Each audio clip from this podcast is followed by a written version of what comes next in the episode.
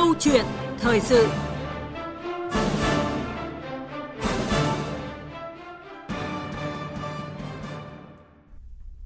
Thưa quý vị và các bạn, mới đây Thường trực Ban Bí thư Võ Văn Thưởng đã ký ban hành chỉ thị số 17 của Ban Bí thư về tăng cường đảm bảo an ninh, an toàn lương thực thực phẩm trong tình hình mới.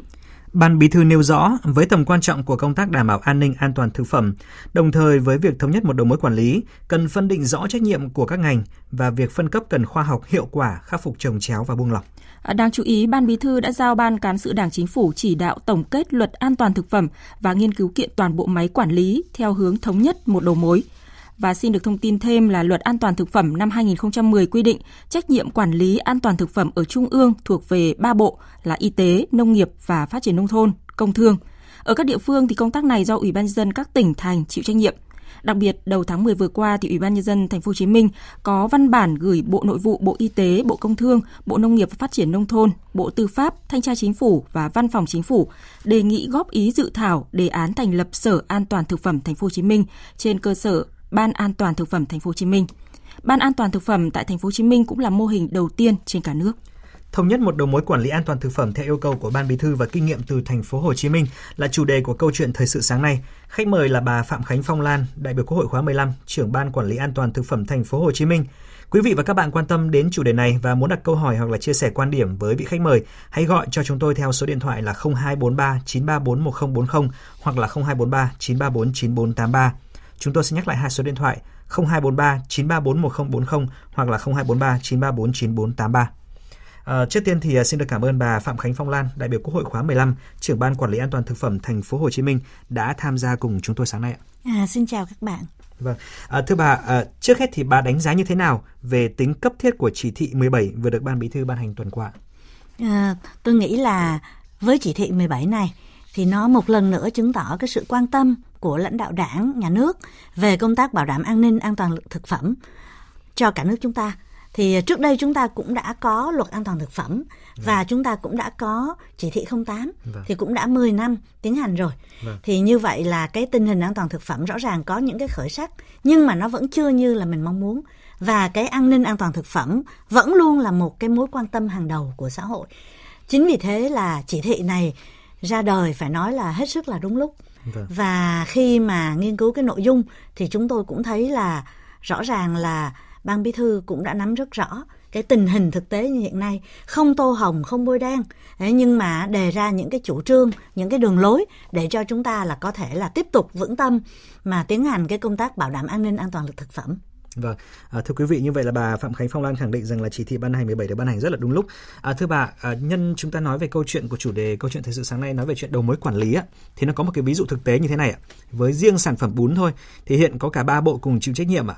Bột gạo nguyên liệu thì thuộc Bộ Nông nghiệp Phát triển nông thôn, à, sản phẩm tinh bột thì thuộc Bộ Công Thương, còn sản phẩm bún mà bán trên thị trường nếu mà chẳng may mà có chứa chất tinopan ấy, tức là cái chất dùng để tạo độ bóng mà gây hậu quả trên người tiêu dùng thì lại thuộc trách nhiệm của Bộ Y tế. Vậy thì bà có đồng tình với nhận định rằng là nếu mà vẫn tiếp tục với cơ chế phân mảnh như hiện nay thì rất khó để phân định trách nhiệm của các bên khi mà có sự việc sự vụ xảy ra. À, đúng. Và ở đây thì tôi xin nói thế này này là trong cái công tác quản lý an toàn thực phẩm cái thực trạng thì nó có rất nhiều những cái phức tạp. Và để quản lý nó cũng như là phân tích những cái khó khăn, những cái thử thách mà chúng ta đã gặp thì nó có nhiều vấn đề. Nhưng mà một trong những cái mà chúng ta làm chưa tới đó chính là cái mô hình quản lý của chúng ta. Cho nên là cần phải có một cái sự học tập, tiếp cận những cái mô hình của thế giới để áp dụng vào cho đúng. Và thực sự mà nói thì với cái việc xây dựng và ban hành luật an toàn thực phẩm thì chúng ta cũng đã có những cái bước tiến bộ đáng kể để mà có thể là phân định rạch ròi cái trách nhiệm. Tôi nói thí dụ, trước đây thì chúng ta quản lý theo nghĩa là coi như cắt ngang tức là nè tức là đối với một thực phẩm khi nó còn đang trong quá trình trồng trọt thu hái và chăn nuôi chẳng hạn yeah. Dạ. thì nó sẽ thuộc quyền quản lý của bộ nông nghiệp nhưng sau đó lúc nó lưu hành trên thị trường thì sẽ thuộc quyền quản lý của bộ công thương ừ. và khi nó đặt lên bàn ăn có thể gây ra chuyện này chuyện kia thì nó thuộc quyền của bộ y tế thế thì cái này ở trong cái pháp lệnh trước đây nó tỏ ra nhiều cái rất là bất cập cho nên theo luật an toàn thực phẩm thì chúng ta lại chia theo chiều dọc tức là gì tức là ba bộ sẽ quản lý nếu như đã quản thì phải quản từ A đến Z tức là từ đầu đến cuối nhưng mà chia lại chia theo nhóm sản phẩm cho nên mới có cái ví dụ bạn vừa nói yeah. Vâng. nó cũng tương tự như là trường hợp sữa chẳng hạn yeah. Vâng. sữa tươi vắt từ con bò ra vâng. thì đấy là của bộ nông nghiệp vâng. nhưng sữa đó trở thành là các cái sữa bột sữa hộp rồi sữa tươi đóng hộp vân vân đấy là bộ công thương vâng.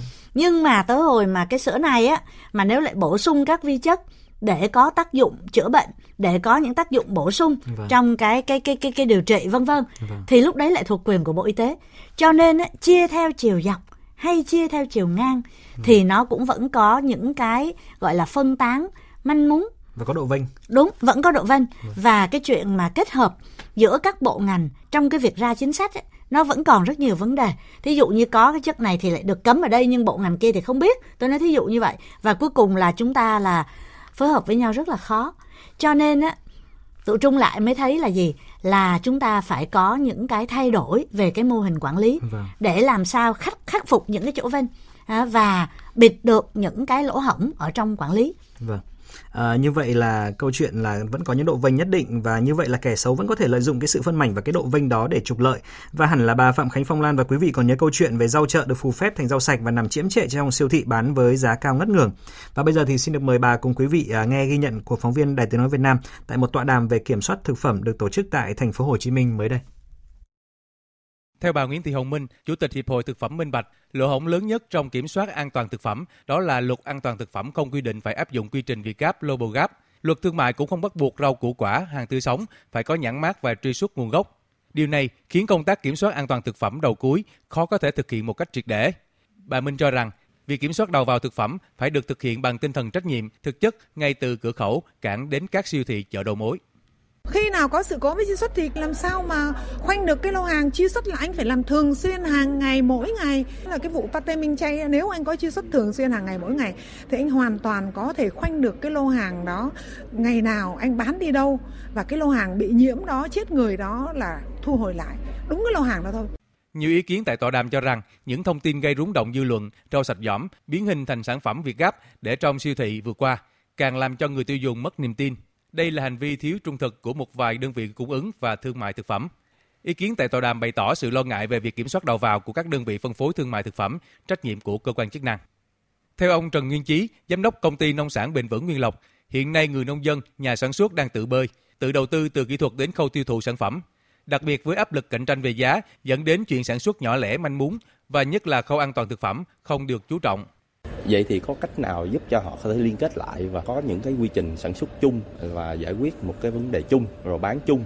Từ đó thì họ làm chủ được cái quy trình công nghệ và cái giá thành họ được đảm bảo cuộc sống của họ, thì họ sẽ yên tâm sản xuất mà họ không phải lăn tăng là phải phun thuốc đau gì rồi bán cho ai. Thì lúc đó họ sẽ tập trung hơn về chất lượng. Còn hiện nay là họ phải tự bơi, thành ra cứ gì rẻ thì họ phải làm. Vâng, à, thưa bà Phạm Khánh Phong Lan, à, cái phản ánh vừa rồi đã cho chúng ta thấy một bức tranh chung giống như chúng ta vừa nói.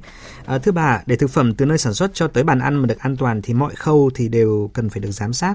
Vậy thì cái mô hình ban an toàn thực phẩm của thành phố Hồ Chí Minh thì có thể bao quát được đầy đủ toàn bộ chu trình này hay không ạ? Tôi trả lời rất thật là thế này, với tất cả những lực lượng chúng ta đang có, chúng ta đang làm tốt hơn. Ừ. Nhưng mà có thể làm tốt như chúng ta mong muốn thì còn rất nhiều thử thách phải nói thẳng ra là như vậy. Ừ bởi vì một trong những cái khó khăn trong quản lý an toàn thực phẩm đó là cái bây giờ chúng ta hãy nói giống như cái phóng sự vừa rồi thì đề cập đến đấy là cái tình trạng rau củ quả vâng. tức là những thực phẩm tươi sống này. Vâng. thì cái chuyện mà thực phẩm tươi sống không phải nó từ trên trời rơi xuống mà chúng ta phải bảo đảm từ cái khâu sản xuất ban đầu thì trong luật an toàn thực phẩm và à, đã phân công thì cái này là do bộ nông nghiệp phát triển nông thôn là phụ trách vâng. và khi đi xuống tất cả các địa phương thì cái khâu này sẽ do các sở nông nghiệp phụ trách việc thành lập ban quản lý an toàn thực phẩm thì chúng tôi sẽ quản lý từ cái khúc mà nó trở thành thực phẩm chứ còn cái sản xuất ban đầu trong trên đồng ruộng thì ừ. cũng vẫn phải là tùy thuộc vào ngành nông nghiệp và phát triển nông thôn cũng như là đối với y tế chẳng hạn ừ. tới cái khúc mà bệnh nhân mà bị ngộ độc rồi đi cấp cứu thì chắc chắn phải làm ở các bệnh viện nhưng mà ban sẽ phụ trách cái việc điều tra ngộ độc và từ đó có những cái tổng hợp cũng như những cái cảnh báo thế thì quay trở lại cái câu chuyện là cái bức tranh chung ừ. thì tôi nghĩ là chúng ta cũng không nên từ một vài vụ việc mà có thể kết luận chung hết thực sự mà nói trong cái việc mà giả mạo việc gáp vâng. thì ờ, chị Minh cũng có đề cập tới cái khâu là các cái luật của chúng ta chưa có yêu cầu cái vấn đề là Việt Gap, Global Gap ừ. à, cho những cái tiêu chuẩn sản xuất à, sản phẩm ở trong nước chưa bắt buộc mà thực vâng. ra mới chỉ là khuyến khích điều vâng. đó đúng. Vâng. và chúng tôi cũng đang từng bước. Thí dụ như đối với thành phố Hồ Chí Minh thì chúng tôi đã yêu cầu khuyến khích thôi. Nhưng mà Vâng. thực sự mà nói cũng có những biện pháp để giải quyết. Tức là những cái nơi mà tiêu thụ sản phẩm mà cho đông người. Thí dụ như là trường học thí dụ như là nhà hàng khách sạn phục vụ cho du lịch. Và các siêu thị thì chúng tôi yêu cầu là các sản phẩm tươi sống mà vào đấy đấy thì phải đạt chí ít là Việt Gap hay Global Gap hay là chuỗi thực phẩm an toàn. Nhưng mà điều đó không có nghĩa là những cái thực phẩm còn lại mà chưa đạt Việt Gap là nó không an toàn. An toàn hay không an toàn thì chúng ta phải có cái theo dõi và cái lấy mẫu kiểm nghiệm để thấy là cái kết quả như thế nào.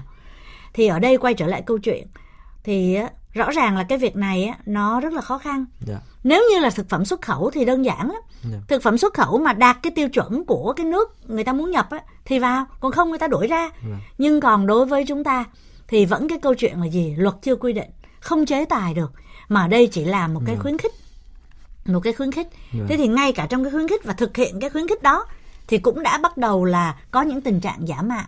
Tôi nói thí dụ như là cái việc mà đấy những công ty cung ứng qua mặt siêu thị chẳng hạn để mà gom những cái hàng chưa có Việt Gap nhưng lại phù phép là với một cái cái logo một cái nhãn hiệu của Việt Gap thì nói chung cái việc mà các sản phẩm tươi sống đặc biệt rau củ quả nói thật bó rau nào nhìn như bó rau nấy và chúng ta làm như thế nào để có thể bảo đảm được một cái tờ giấy chứng nhận đấy là nó thực hiện cho cái lô hàng đấy thôi chứ nó không có tái sử dụng đi sử dụng Sử lại lại, nhiều lần vâng. đúng không ạ Đúng đây là cả một cái vấn đề nó còn tùy thuộc vào cái trình độ cái khả năng giám sát của chúng ta nữa và xin nói là cũng không có một lực lượng gọi là thanh tra nào đủ mạnh đủ đông để lúc nào cũng ngồi canh chừng Đúng rồi. Đấy. Nhưng mà ở đây là gì? Ở đây thì tôi khẳng định một điều.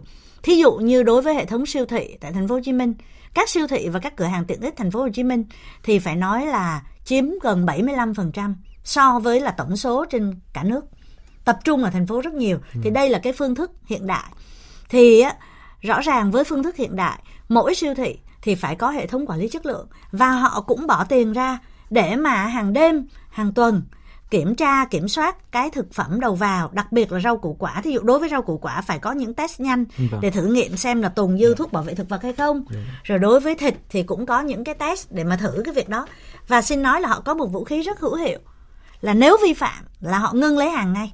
Chứ còn đối với cơ quan quản lý nhà nước thì chúng tôi khi mà đi lấy mẫu mà thuộc dạng là lấy mẫu để giám sát nguy cơ thì nếu phát hiện ra thì chúng tôi lại phải quay lại thành lập thanh tra Ừ.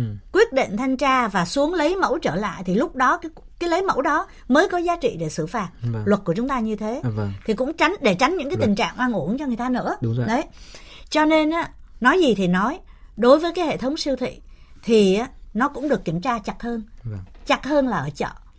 Đương nhiên chợ truyền thống rồi chợ đầu mối thì chúng ta cũng phải có những cái giải pháp Dạ. những cái so sánh đấy nhưng mà ở đây siêu thị thì nó yên tâm hơn tuy nhiên yên tâm hơn chứ không phải là tuyệt đối bởi vì những cái hành vi vi phạm vẫn có thể xảy ra nếu vì mục tiêu lợi nhuận như vừa rồi chúng ta đã thấy Dạ vâng, thưa bà. Ờm, tại thành phố Hồ Chí Minh thì Ban An toàn thực phẩm cũng đã tổng kết cái việc ờ, thí điểm sau 6 năm khi mà các cái chức năng được ờ, quy về một mối để điều phối. Ờ, đâu là những cái kết quả nổi bật mà cái mô hình này đạt được thưa bà? À, ở đây thì à, chắc tôi cũng phải nói một chút về lịch sử. Tức là khi mà tập hợp tất cả những cán bộ công chức viên chức phục vụ cho cái công tác bảo đảm an toàn thực phẩm ở ba sở ngành thì như vậy là chúng tôi có một đội ngũ mà đủ cái số lượng đủ quân số để chúng tôi có thể là thiết lập cái hệ thống thanh tra liên quận huyện. Thì ở đây á nó tăng cường cái chức năng thanh tra. Và chúng tôi đánh giá cái kết quả mục tiêu của chúng tôi là làm sao để cho người dân thành phố an toàn và an tâm hơn khi sử dụng thực phẩm. Và chúng tôi đã đánh giá thông qua các cái tiêu chí. Thì ở đây chúng ta có những cái tiêu chí có thể kể này thứ nhất là thanh tra thì được tăng cường.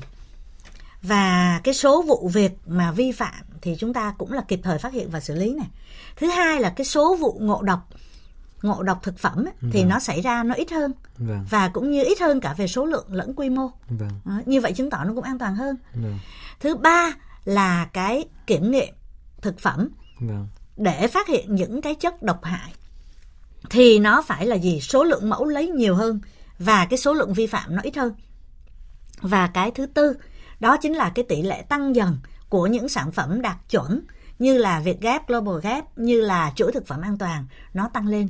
Thì chúng tôi đánh giá hai cái tiêu chí cuối cùng là những cái tiêu chí tuyệt đối. Bởi vì rõ ràng khi chúng ta dùng nhiều thực phẩm sạch hơn thì sẽ ít thực phẩm bẩn đi. Đó. rồi cái thứ hai nữa là gì là nếu như mà kiểm nghiệm mà thấy nó an toàn hơn thì rõ ràng đấy là những con số kỹ thuật không ai chối cãi được ừ. còn hai cái tiêu chí đầu thì tôi xin nói là nó sẽ chỉ có tác dụng tương đối là vì sao nếu như anh lý luận là thanh tra nhiều hơn đúng thanh tra nhiều hơn thì người ta sẽ an tâm hơn ừ. nhưng mà thanh tra nhiều hơn mà phát hiện thấy vi phạm nhiều hơn thì người ta lại lý luận là ủa vậy vi phạm nhiều hơn mà ừ. đúng không rồi còn đối với cái tiêu chí ngộ độc thực ra chúng ta chỉ mới đánh giá được cái ngộ độc cấp diễn tức là cấp tính ngay lập tức khi mà bị rối loạn tiêu hóa khi Chứ sử dụng bởi những diễn. cái đúng những cái cái cái cái cái thực phẩm mà bị nhiễm bẩn vâng. nhưng còn cái ngộ độc trường diễn vâng. xảy ra khi mà chúng ta ăn những cái chất độc và nó tích tụ lâu ngày thì phải nói là phải hàng chục năm sau mới biết được mới biết và cái đó nó ảnh hưởng đến sức khỏe của nòi giống nói chung đấy vâng. thế thành ra là chúng ta không thể tự tin 100% với hai cái kết quả đầu vâng. nhưng mà hai kết quả sau thì có thể là tuyệt đối được vâng. và cả bốn cái tiêu chí đấy chúng tôi đều đạt được như vậy chúng tôi có thể tạm thời đánh giá ừ. là tình hình nó khả quan hơn và thực ra thì nó cũng đúng theo cái nguyên lý thôi bởi vì ông bà chúng ta thường dạy mà thứ nhất là đoàn kết thì là sức mạnh Đã. Dạ. và thứ hai nữa là nếu như mà uh, lắm thầy thì thối ma vâng. Đó. nghĩa là coi như cha chung thì không ai khóc, khóc. đấy sợ là như thế vâng. và thực ra thì chúng tôi nhận thấy là khi kết hợp lại chúng tôi đủ lực để mà có thể là thiết lập cái đội ngũ xây dựng những cái chuyên đề theo đến cùng cũng như là tất cả những cái công tác từ truyền thông à, cho đến các cái chuyên đề thì nó có một cái sự thống nhất và nếu có việc gì thì chúng tôi có thể xử lý ngay lập tức và chỉ có một đầu mối chịu trách vâng. nhiệm trước ủy ban thôi không có đổ vâng. thừa đổ gì cho nhau cả vâng. không có việc là sở này sở kia phải làm công văn rồi thì vân vân và vân vân cho nên chúng tôi có thể là đấy xác định tôi nói thí dụ như cái vụ pate minh chay ừ. à, cách đây mấy năm đấy đấy thì lúc đó là sản xuất thì đương nhiên là ở Hà Nội rồi vâng. nhưng mà rõ ràng là lúc đó là chúng tôi khi mà nhận được tin tức thì chúng tôi vào cuộc ngay bằng cách là gì phát huy cái việc của mình là làm sao để thu hồi gấp đó. chứ không phải là đi mà ngồi mà xin ý kiến của nhau ừ. mất thì giờ thế thì một mặt là ngành y tế thì tập trung cái cấp cứu nhưng một mặt thì lúc đó phải theo danh sách khách hàng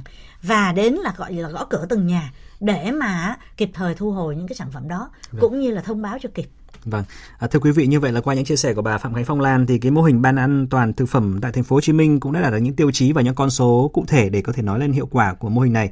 À, quý vị và các bạn đang nghe câu chuyện thời sự có chủ đề là thống nhất một đầu mối quản lý an toàn thực phẩm theo yêu cầu của ban bí thư và kinh nghiệm từ thành phố Hồ Chí Minh. À, quý vị có thể đặt câu hỏi và chia sẻ quan điểm với vị khách mời của chúng tôi qua số điện thoại là 0243 934 1040 hoặc là 0243 934 9483.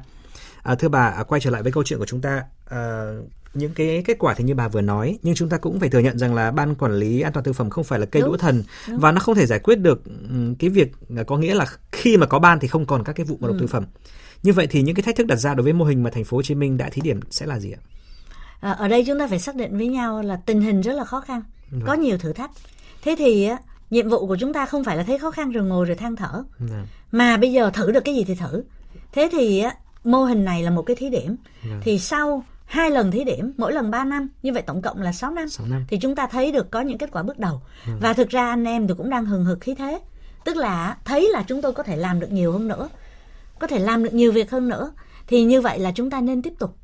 Còn thì như tôi nói đấy, nếu như chúng ta phân tích những cái khó khăn về cái mặt quản lý an toàn thực phẩm thì rõ ràng là chúng ta thấy đấy có những cái khó khăn cái thứ nhất là gì? Là cái tình trạng sản xuất kinh doanh của chúng ta còn rất là manh mún.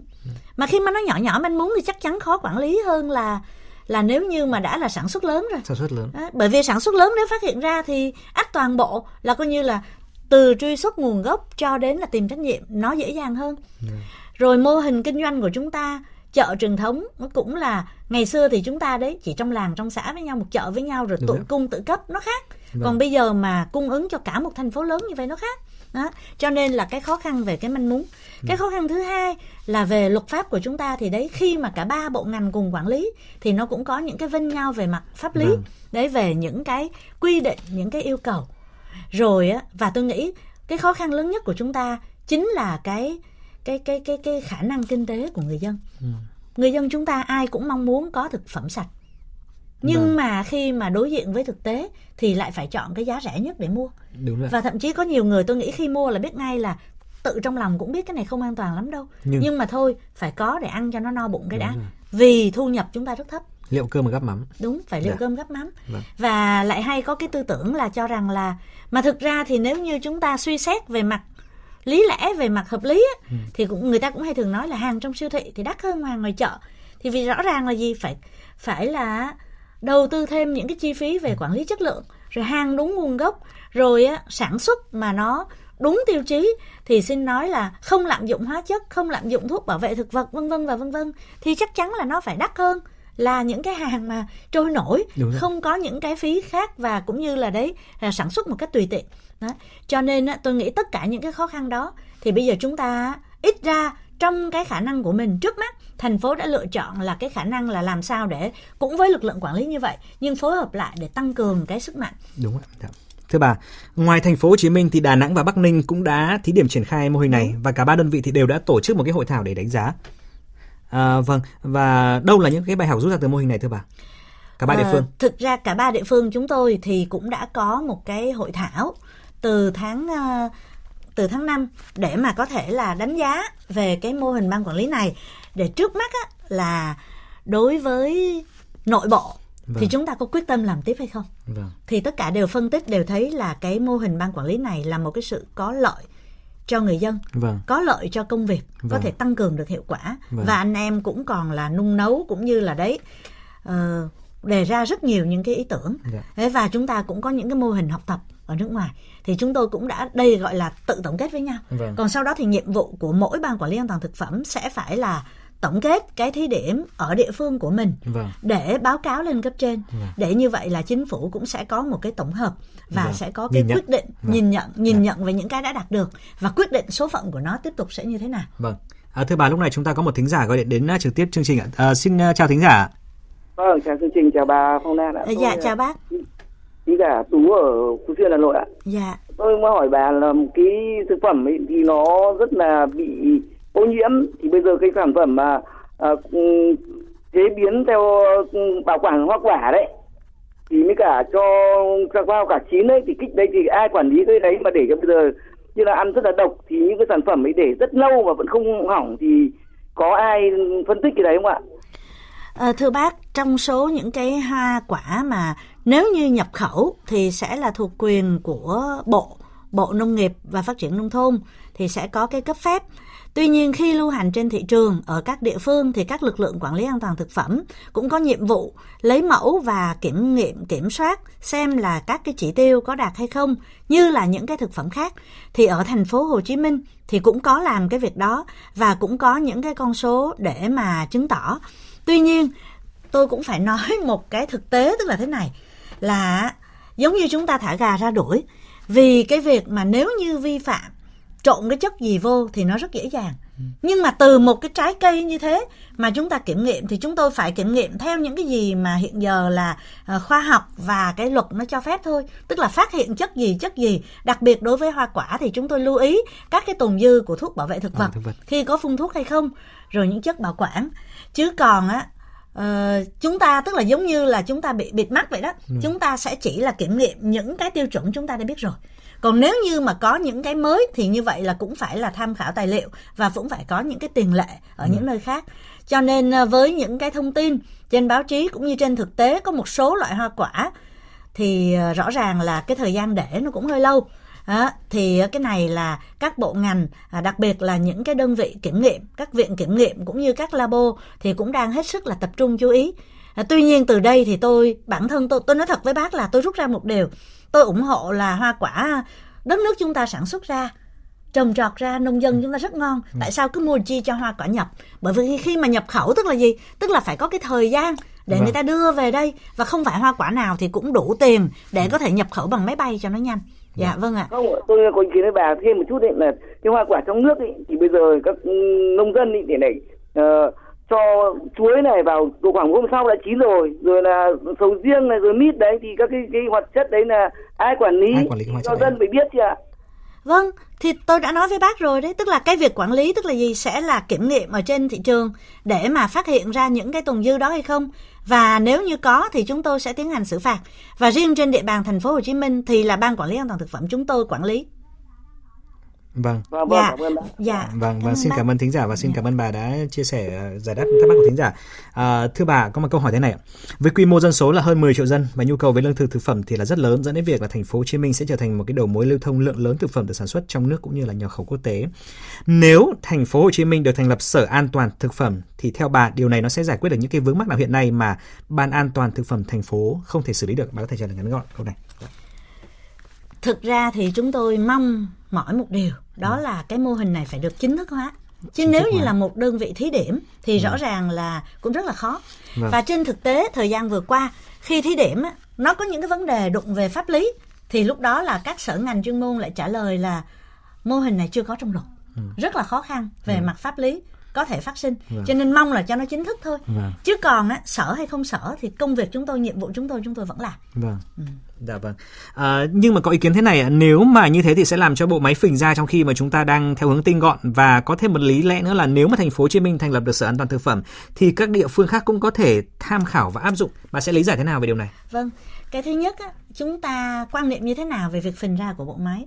Tôi khẳng định không tăng một biên chế nào. Vâng. Cho nên là nếu như mà bảo chi phí cho bộ máy á, là không có gì thay đổi. Vâng. Nhưng đương nhiên chúng tôi sẽ đấu tranh để là chi phí kiểm nghiệm thực phẩm rồi những cái đầu tư cho công tác quản lý an toàn thực phẩm nó phải tăng lên Ừ, Vâng. tăng lên thì mới có thể là đó bảo đảm an toàn thực phẩm được Dạ. đấy nhưng mà về con người về nhân sự tôi nghĩ là không có gì thay đổi còn vấn đề đầu mối thì đương nhiên khi mà thành lập thêm một sở thì nó đã phát sinh thêm một đầu mối. Dạ.